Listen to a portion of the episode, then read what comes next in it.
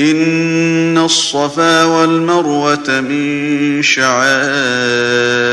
الله فمن حج البيت أو اعتمر فلا جناح عليه أن يطوف بهما.